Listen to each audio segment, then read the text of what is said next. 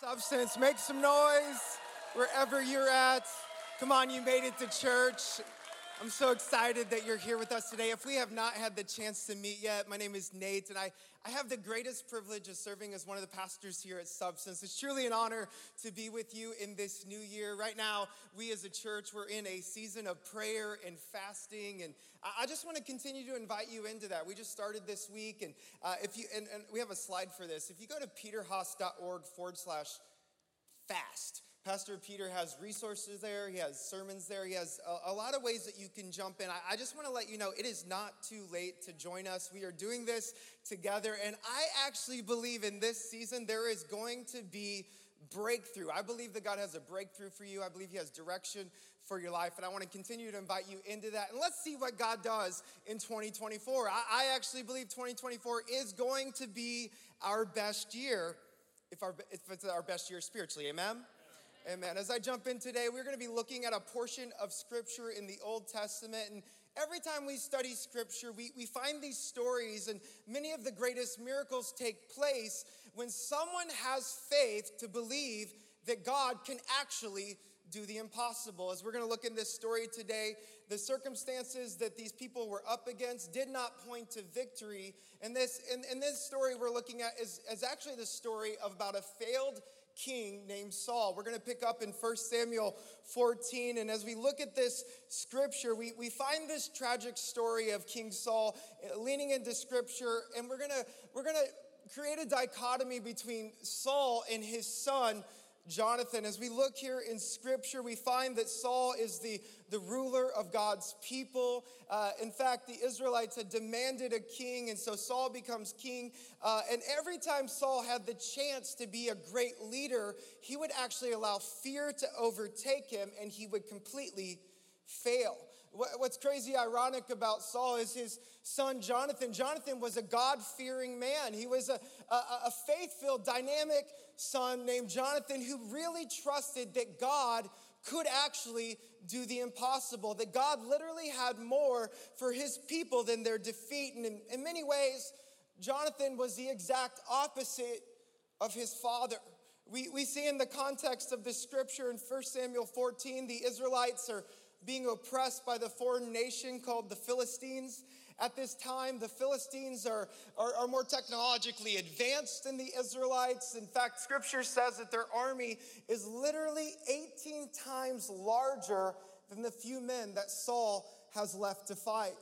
We, we see in this portion of scripture that the Philistines had tens of thousands of soldiers in this moment that are marching against the Israelites to wipe them out.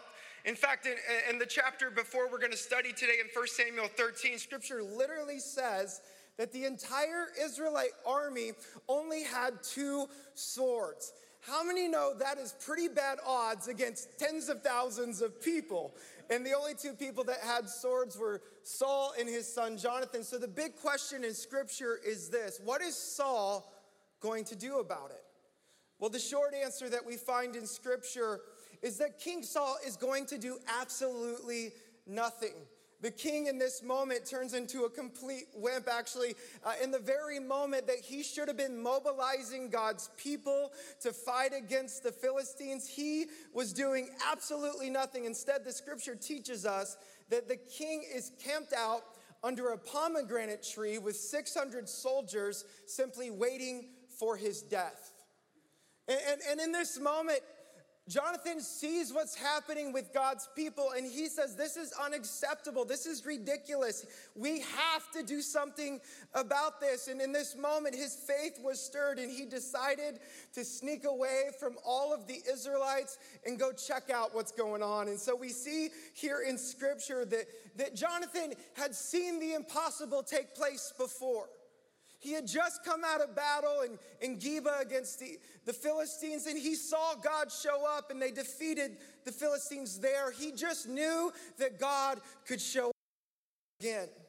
We see in this scripture uh, uh, in a moment when Jonathan is witnessing the, the, the, potential defeat of God's people, Jonathan went up to his armor bearer and said, Let's sneak away from the camp here and let's go size up who our enemies actually are. And so that's what we're going to pick up today in 1 Samuel 14 4. Let me read this to you. On each side of the pass that Jonathan intended to cross to reach the Philistine outpost was a cliff. One was called Bozez, the other Seneh. One cliff stood to the north in Michmash, and the other to the south in Geba. Okay, so in this portion of scripture, we see the Philistines are camped out on the top of two cliffs. And, and Jonathan comes up with this crazy idea. Check this out in verse 6. Jonathan said to his young armor bearer, Come, let's go over to the outpost of these uncircumcised fellows. Kind of a crazy insult here. Jonathan is saying, Hey, bro, how about you and I go on a suicide mission? So, check this out. Jonathan's faith in this moment is so great. He believed that victory of God could take place if just one person could agree with him. And then uh, we see here in, in, the rest of verse six, uh, he goes on to say, Jonathan says, Perhaps the Lord will act in our behalf. Nothing can hinder the Lord from saving, whether by many or by few. What we see here in scripture is Jonathan's faith was so great in this moment. He knew that when God is on your side, then victory has nothing to do with numbers. I just love the response of his armor bearer in verse 7. Do all that you have in mind, his armor bearer said. Go ahead, I am with you, heart and soul.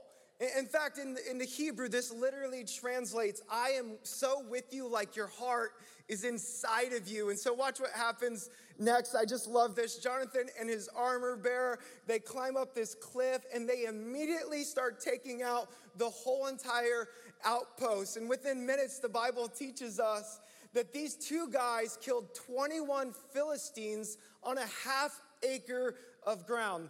Listen, church, I am talking Vin Diesel, The Rock, back to back, kicking butt, taking names for the, for the mission of God's people. And, and when the Philistines witnessed this, they saw what happened with these two men. They were so struck in fear. And if that was not enough, the Bible says God shows up and started shaking the ground. Literally, an earthquake took place. And so when the rest of the Philistines witnessed what was happening, they began to freak out and panic, and they all ran away.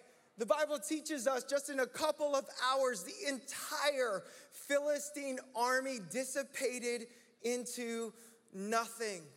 This is such an amazing story. It's one of those stories in scripture where, where God did the impossible. But where did that start? Well, it started with the faith that God can actually do the impossible when circumstances point otherwise. It was followed up by the faith of the armor bearer, an agreement with Jonathan saying, Perhaps the Lord will show up. Depending on my faith with you, could we overcome the enemy? Could we take them on and see what our God would do? And the reason why I love this portion of scripture that we're looking at today is I actually believe it gives us a fantastic framework of what it means to actually be the church. As we go into 2024, I actually believe that this is going to be your year of victory. I actually believe that this is going to be your year of breakthrough.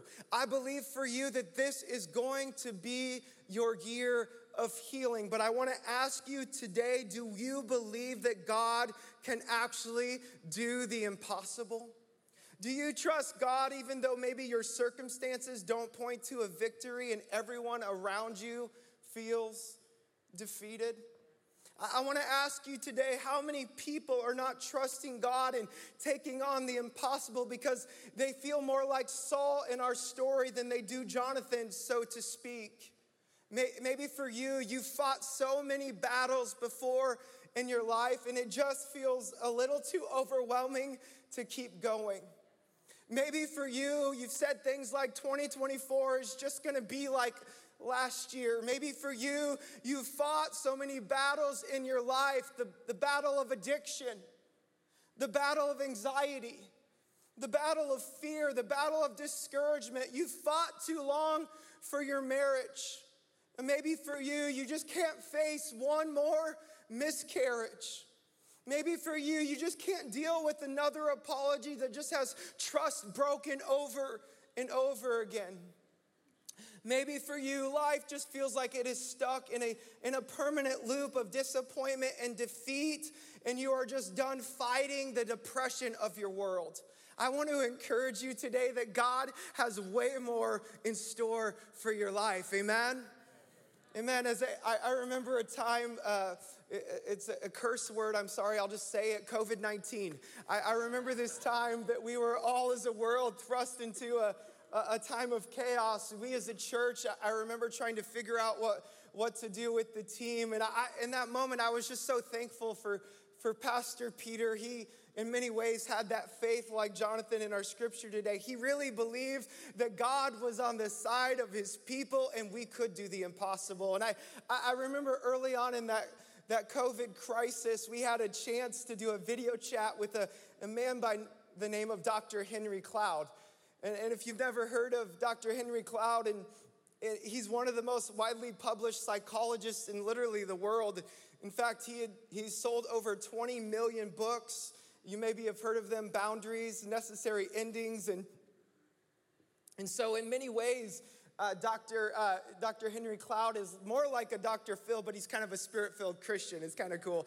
Uh, but he did this entire teaching for us on what crisis does to a person? Or to say it another way, how does a person behave differently in crisis? Did you know that when a person is in crisis, their IQ function tends to drop by an average of 30 IQ points? Kind of crazy. I, I actually witnessed this. It's the same thing that happened when my teenagers went into middle school. Their just brain just went away. I don't know what happened. But seriously, as I, I think about this, uh, this is why it's so important to get a lot of friends and accountability in your life before crisis happen. Because listen, uh, you just don't want to be making big decisions in your life when you're not capable of thinking straight. And this is why here at Substance, we are just so passionate about small groups and accountability. In fact, you'll not, uh, the week won't go by where we won't talk about the importance of getting into a small group. You must have accountability in your life. And, and, and so it, this teaching was so interesting. Dr. Cloud began to unpack and he began to train us of once crisis settles in, a, a lot of people tend to get stuck in what he called a depression loop, and then they start to interpret all of reality through a few filters. And you may want to write these down today. We're going to put them up on the screen. Number one, everything is personal. Number two, everything is pervasive. And number three, everything is permanent. For example, everything is personal. Instead of uh, seeing our struggles as problems to be solved, we see the struggles as personal attacks. Instead of seeing it as my boss is trying to help me grow and get better, we see it as my boss is vindictively trying to harm me. Instead of seeing it as my friends are challenging me, we see their feedback as a personal attack on our character. We see it as they are purposely abandoning me. People begin to fixate on things like uh, all the difficulty that they feel up against, and instead of seeing it as a challenge to overcome, they begin to perceive it as a personal attack on your value. Uh, instead of externalizing what's happening and getting a roadmap for growth, we begin to internalize it and think things like, I just must be flawed in some way. People begin to ruminate and think things like, I'm just a terrible friend. I'm a horrible boss. I'm a bad spouse. I, uh, they think things like, I should have never been trusted, or I shouldn't have dated that person, or, or why did I help them out? I, I never should have got vulnerable with anyone. And it's like everything in their life turns from a problem to solve into a personal attack.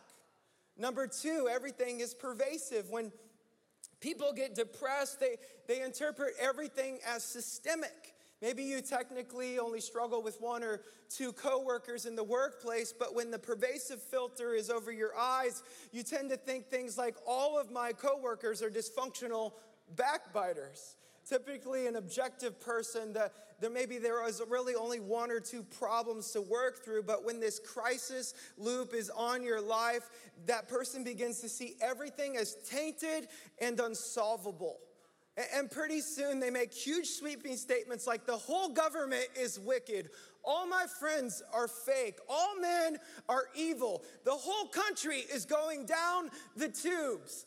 And I'm sure none of you made those statements during COVID 19. And the third is everything is permanent. We think things like it's never going to change. I'm always going to be single. I'm always going to be addicted. I will never find victory. I'm always going to feel depressed. Nothing will ever go back to normal. Have you ever felt any of those things in the defeated seasons of your life? But, church, I, want to encourage you with this today. We do not have to wear these filters over our eyes. We do not have to live giving into the crisis that's around us. And why is that? The, the truth is this God always has a plan for our lives. In fact, get this one of the names for God is the God of hope. The Apostle Paul writes this in, in, in Romans 15 13. May the God of hope fill you with all joy and peace as you trust in him. And he goes on to say, so that you may overflow with hope by the power of the Holy Spirit. You see here in scripture, God doesn't just want us to have hope for ourselves, and He doesn't just want us to have hope in tough times. Rather, the God of the universe has designed it like this He wants us to be overflowing with hope. And why is that? Why overflow? Because He has designed us to spill out on other people. That is how He has designed His church to work. And that's what we are committed to do here at Substance. That is our goal in 24, 2024 as a church. We want to be a church that says, perhaps the Lord will act. A community of people that fights for others and fights the lies of the enemy to see others over to their victory. And, and I want to let you know this church is filled with people who have defied the odds by the power of God. But I, I think the reason that, that many people get, get stuck in these crisis filters of their life and they don't overflow with hope is many times they just feel like Saul sitting under that tree. I just believe today, church, that God is bringing a victory your way. Even though it may feel like there isn't a way out, I want to remind you once again, just as we saw in this portion of scripture today, victory has nothing to do with numbers or resources. As I reflected on this idea of trusting God, I, I was reminded of a powerful story in, in church history. I, I was reading this story about a man named George Mueller. George Mueller was in England in the 1800s. In fact, in his lifetime, he ended up taking care of over 10,000 orphan, orphans. He, he opened an orphanage. He ended up launching 117 Christian schools in his lifetime. Powerful story. But early on in, in Mueller's life, when he was first getting started, uh, the day to day of running an orphanage was complex. The money was hard to come by. It was a sacrifice for him, an investment to maintain in a time that orphanages were so needed in England. So many kids were without parents, and each day they would just make it through.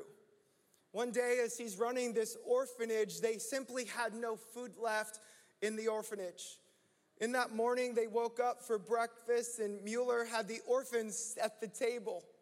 The children were seated at the table, yet there simply was no food to provide for them. So, in that moment, Mueller began to lead the children in prayer that God would provide food. He quoted Psalm 37 in his prayer, saying, We will never see the righteous forsaken or their children begging for bread. Suddenly, in that very moment, there was a knock on the door, and it was the local baker. He, he said this to Mueller I, I could not sleep last night. I kept getting the impression to bake bread for this orphanage. The impression became so overwhelming to me. I got up at 2 a.m. and I started baking this bread for you, and he gave it to the orphans. Suddenly, in that moment, there was a second knock on the door, and there was a large milk cart just outside the orphanage that had broken down. And the, the milkman must unload all of this milk to repair his cart, and he decided to donate it to the orphanage. In that moment, the orphans had a meal for the day. Come on, church, God is always coming through. But, but as I look at this story, my, my favorite part of this whole story is that Mueller still made the orphans set the table. He, he took the position that the Lord will respond. He, he trusted that God had provision for them, even though their circumstances said otherwise. And I, I want to ask you today do you actually trust God? Are you setting the table, so to speak, for the Lord in your life? Are you depending on God for your future, for your finances, for your physical body? Uh, coming back to the story we're studying in scripture today, Jonathan believed that God would show up. And it was agreement with another righteous person that gave him the faith to take on the impossible. We see here that Jonathan's success was not dependent on the opinions of the defeated crowd of Israelites or his defeated father. We, we see here uh, that, that Jonathan had faith to believe that God would actually do the impossible, but I just wonder how many people are stuck listening to the opinions of other defeated people versus partnering with righteous people around you to believe for the impossible. But let's be honest, when we're stuck in the defeated seasons of our life and we've given in to fear and we're wearing these crisis filters over our eyes, it is actually just so hard to see hope for tomorrow. As I finish up today, I, am reminded of one last story from church history. I'm reminded of a man by the name of Adoniram Judson. He was a famous pioneer missionary. His story is actually pretty amazing. In fact, he was actually a, a, a, he, he, a diehard atheist. He, he really had rejected religion in his life, and he was super intelligent, well educated, and he really didn't want anything to do with Christianity anymore after growing up as a pastor's kid. And so, in his adult life, his, his conversion was actually pretty radical, but that's not actually what he's known for. He ended up going into ministry. He was a gifted thinker. He, he had studied Hebrew and Greek. He, he had a passion for the Bible. He was a gifted communicator. He was passionate about the Great Commission and fulfilling the Great Commission in his life. And he ended up uh, becoming very well known on the East Coast in Boston. And he ended up uh, receiving a very prestigious offer to become a pastor of a very large church in Boston. But Adoniram just was not the type of person to stay in his comfort zone. And in fact, he had already made the decision in his life that, that life is too short and the devil is too mean to live a comfortable life. And so he began to think in that moment, what is the toughest Christian mission he could give his life to? And so he came up with the idea to move his family to the other side of the world. And keep in mind, in America in this time, being a missionary back then was not popular, nor was it safe. It was not something that you would ever come back home from. And he decided to sail across the world to India. He sailed to Calcutta and he ended up moving his family to Burma, right between China and India. In fact, he was one of the first missionaries to Christianity in Christianity in the Asian Buddhist culture. He was one of the first Westerners to master the Burmese language, and he began to work on translating the Bible, but, but things were not easy for him and his family. They spent the first seven years on the verge of starvation. He ended up being falsely accused of being a spy. He was thrown into a prison for almost two years, and we are not talking about some modern prison. He, the name of the prison he was thrown into was literally called the death prison. I, am talking about shackles on his wrists, tied to a bamboo pole, and on his ankles, and every single night they would lift him up by his feet and let him hang there. Judson was beaten and tortured for 21 months. After his release, his skin was so horribly disfigured from the shackles and the bamboo for the rest of his life. While he was locked up, his wife had given birth to their daughter Maria but not long after his release, his wife suddenly passed away, and shortly after that, his little daughter Maria ended up dying. And if that wasn't enough, he received delayed communication from the United States telling him that his father had died tragically. I mean, talk about a year from hell. There just had to be a moment in his life where he had to say, Come on, God. After all that I've done for you, I've given up everything for you. Why is this happening to me? And, and church, I know a lot of us have had bad weeks or a few bad years, but come on, this is heartbreaking. He was doing this for the gospel. Imagine being in a foreign place where most people hate you, and you've sacrificed everything to be there, not just your wealth and your your comfort, but he is literally carrying around the scars of unjust torture. And not surprisingly, Adoniram was thrust into a deep depression. He was so suicidal that he gave away all of his possessions. In fact, he went out to the edge of the village into the jungle and he dug his own grave. And get this day after day, month after month, he would sit there in his grave thinking about his own death. For a very long time, he just was waiting for the pain to end. And it was in one of those days, he's sitting out in his grave and he looked up to the sky and he had an overwhelming moment with the Lord. In that moment, he suddenly knew that God still existed and had more for his life. But how many know sometimes it's just so hard to get your head knowledge to connect to your heart knowledge. It's sometimes it's hard to, to, to, to believe that God still has a plan for you. I mean, you know God has a plan, but every emotion is screaming otherwise. But there finally came a moment for Adoniram where he received a supernatural peace that surpassed all understanding of his circumstances. And he made a decision sitting in that grave that he would respond to the call of God again. He was known for saying, I will go forward. I will accomplish the work that you have called me to do. And he got out of his grave. He went back to the village and he got himself back on mission. Soon after this, he ended up meeting a dynamic Christian woman by the name of Sarah Boardman, who was actually in the very similar season of life. She had married a very famous missionary to the Asian region who he died suddenly and tragically. And so God brought these two together to do mission work, and they ultimately ended up getting married.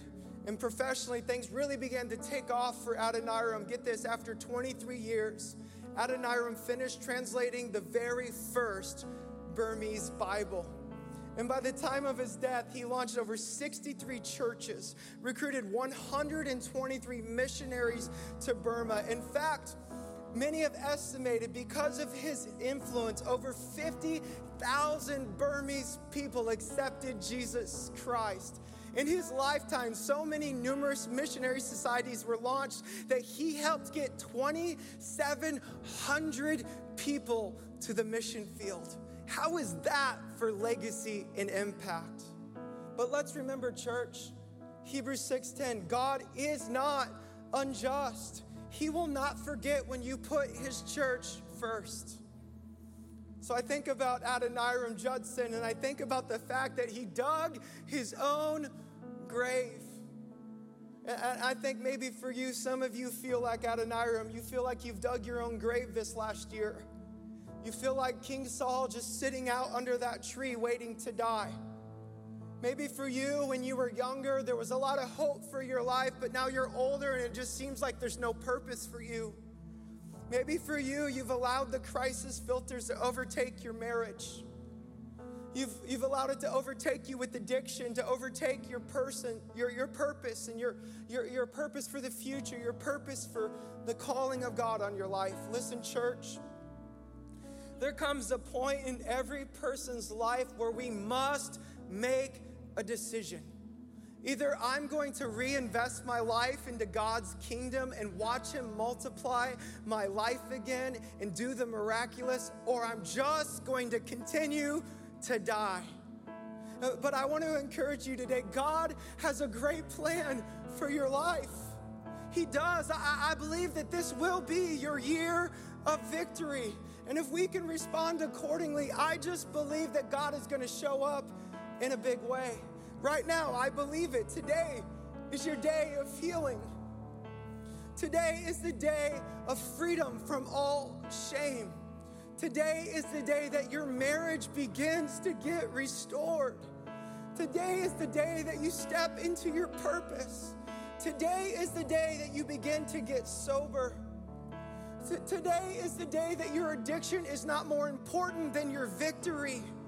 Today is the day that you step into accountability. Today is the day that you begin to lead others over to their victory. Today is the day of salvation. Today, it's your day. And, and I, I, say this today because I, I just know that there are a few, few groups of people listening to me right now. There's a group of people that just need to experience victory in an area of your life. For some of you, it's just time to completely commit or recommit your life to Christ. And there's a group of people that God is calling you to begin to lead other people over to their victory. So I want to ask you, church, in 2024, what kind of church will we be? Will we be a church that shows up for others? A community of people helping others find victory, proclaiming healing in wholeness, in life, in destiny? Will we be a church proclaiming and believing perhaps the Lord will act? Will we go all in? I want to say this as one of the pastors here. Church, it is time. I declare it is time. No more excuses. Let's respond. Let's take off the crisis filters. Let's set the table for the Lord. Stop digging your grave.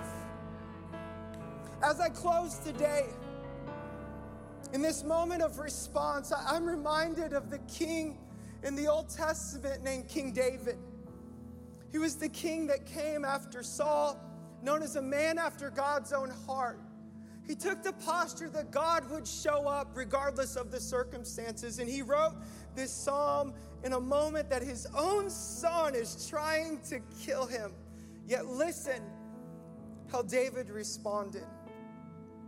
Psalm 27 The Lord is my light and my salvation. Whom shall I fear? The Lord is the stronghold of my life. Of whom shall I be afraid when the wicked advance against me to devour me? It is my enemies and my foes who stumble and fall. Though an army besiege me, my heart will not fear. Though war break out against me, even then I will be confident.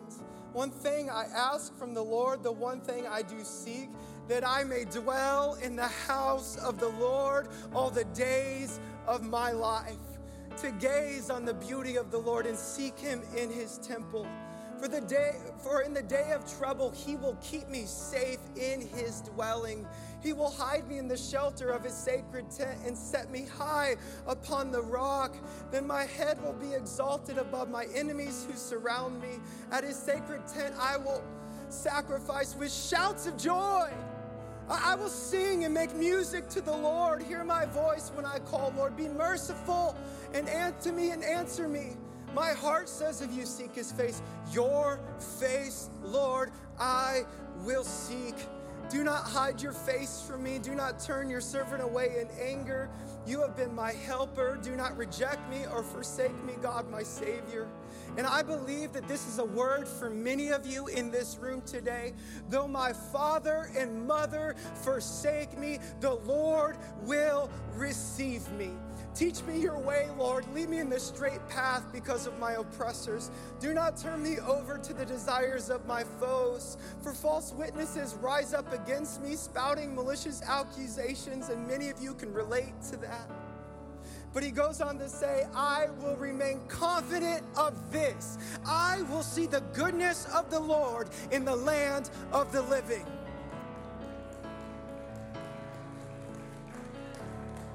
So wait for the Lord. Be strong and take heart. Wait for the Lord. With every head bowed and every eye closed. As we move into 2024, what kind of church will we be? I believe there's a response for each and every one of us today.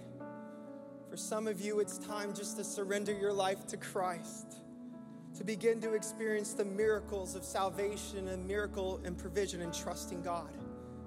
For many of you in this room, you've sat back too long and waited for others to show up and do things, and God is speaking to you gently right now to step out in faith and believe for the impossible for others. For many of you in this room, it's the day that you believe for victory over your circumstances. Whatever your need is today, I believe we all have a step to take. So pray with me. Heavenly Father, we thank you for your word and your truth. I, I thank you that you are a faithful God who shows up regardless of the circumstances. And I believe in 2024 that you are ushering in healing and wholeness and life and victory to your people. So we as a church decide to trust you for the impossible, to believe for healing, to believe for miracles. We thank you, God. And I want to give a moment for those in this room today, and you just felt a nudge in that moment that it's your time to commit or recommit your life to Christ. I believe it's time for a reset. You want to go into 2024 and believe for the impossible. I want to pray for you. And if everybody would join me right now in repeating after this, for those who are making that decision to commit or recommit their lives to Christ, would you join me? Lord, forgive me. I give my life to you. I want to live for you. Lord, renew me today. Lord, lead me today starting right now and for the rest of my life. In Jesus' name we pray. Amen. Amen. Come on, let's give it up for all that God.